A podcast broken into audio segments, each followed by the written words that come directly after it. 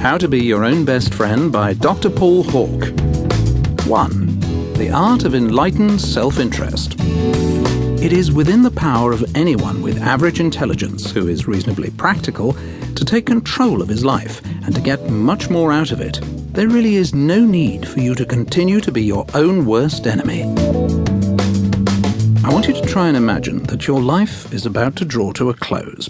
You are lying on your deathbed, reflecting on what you've achieved. Ask yourself if you've really enjoyed life. Are you glad you were born? Have you had a good time? Are your friends and loved ones truly sorry to see you go?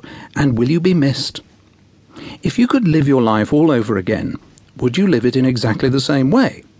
Can you, in all honesty, say to yourself, It's been nice, it's been exciting, I made the most of it?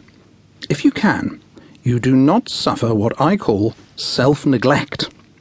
Ask most people what they understand by self neglect, and they'll tell you things like not brushing your teeth twice a day, not visiting the dentist every six months, or not taking regular baths. Although these aspects of self neglect are obviously important, in this book I will be using the term in a much wider sense. In brief, people who suffer from self neglect feel guilty about taking the slightest interest in themselves. As a consequence of this, they get depressed they don't enjoy good health. They fail to use their money wisely. They let others trample all over them. They have few, if any, friends. They do not get the best out of life. Life, in fact, passes them by. Let's consider a few examples. Gail thought that the way to ensure a happy marriage was to be her husband John's devoted slave. She neglected her own wants and needs ministering instead entirely to his. He never even had to run his own bath.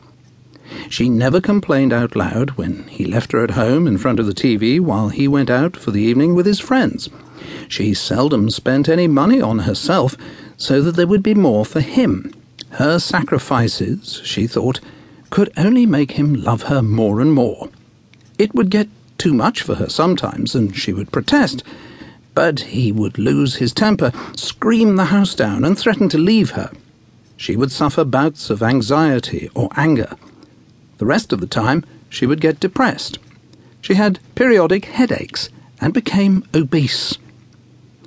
Mabel wanted her children, in laws, and other members of the family to visit her often, to spend holidays at her home. She would get annoyed if they couldn't. She also had the sorry habit of expressing herself in the bluntest possible manner, and never understood why this caused offence.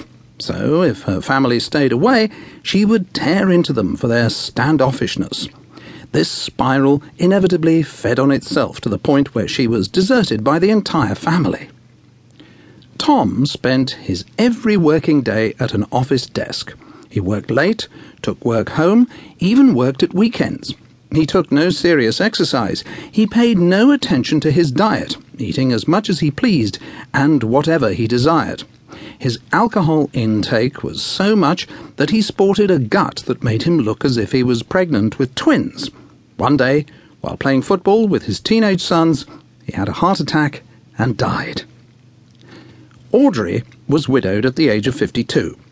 Her husband left behind a decent estate, all of which went to her. Instead of getting professional advice from a financial consultant, she invested the money as she thought best. What was left, she kept no proper control over, giving loans to relatives, spending money on travel, and drawing regularly on her savings account. She went into retirement with only a fraction of the money she could have had. All these people neglected themselves in some way or other. Gail's problem was that she was too tolerant and passive.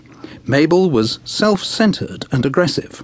Tom did not look after his health. Audrey was careless with money. Perhaps you can recognize yourself or other people in one or more of these four examples. You might even think they are examples of normal behavior. Well, they are. And so far, there are a lot of Gails, Mabels, Toms, and Audreys among us. But you don't have to be like them if you don't want to. This book can show you how. In this book, then, I set out to help you overcome the problem of self neglect.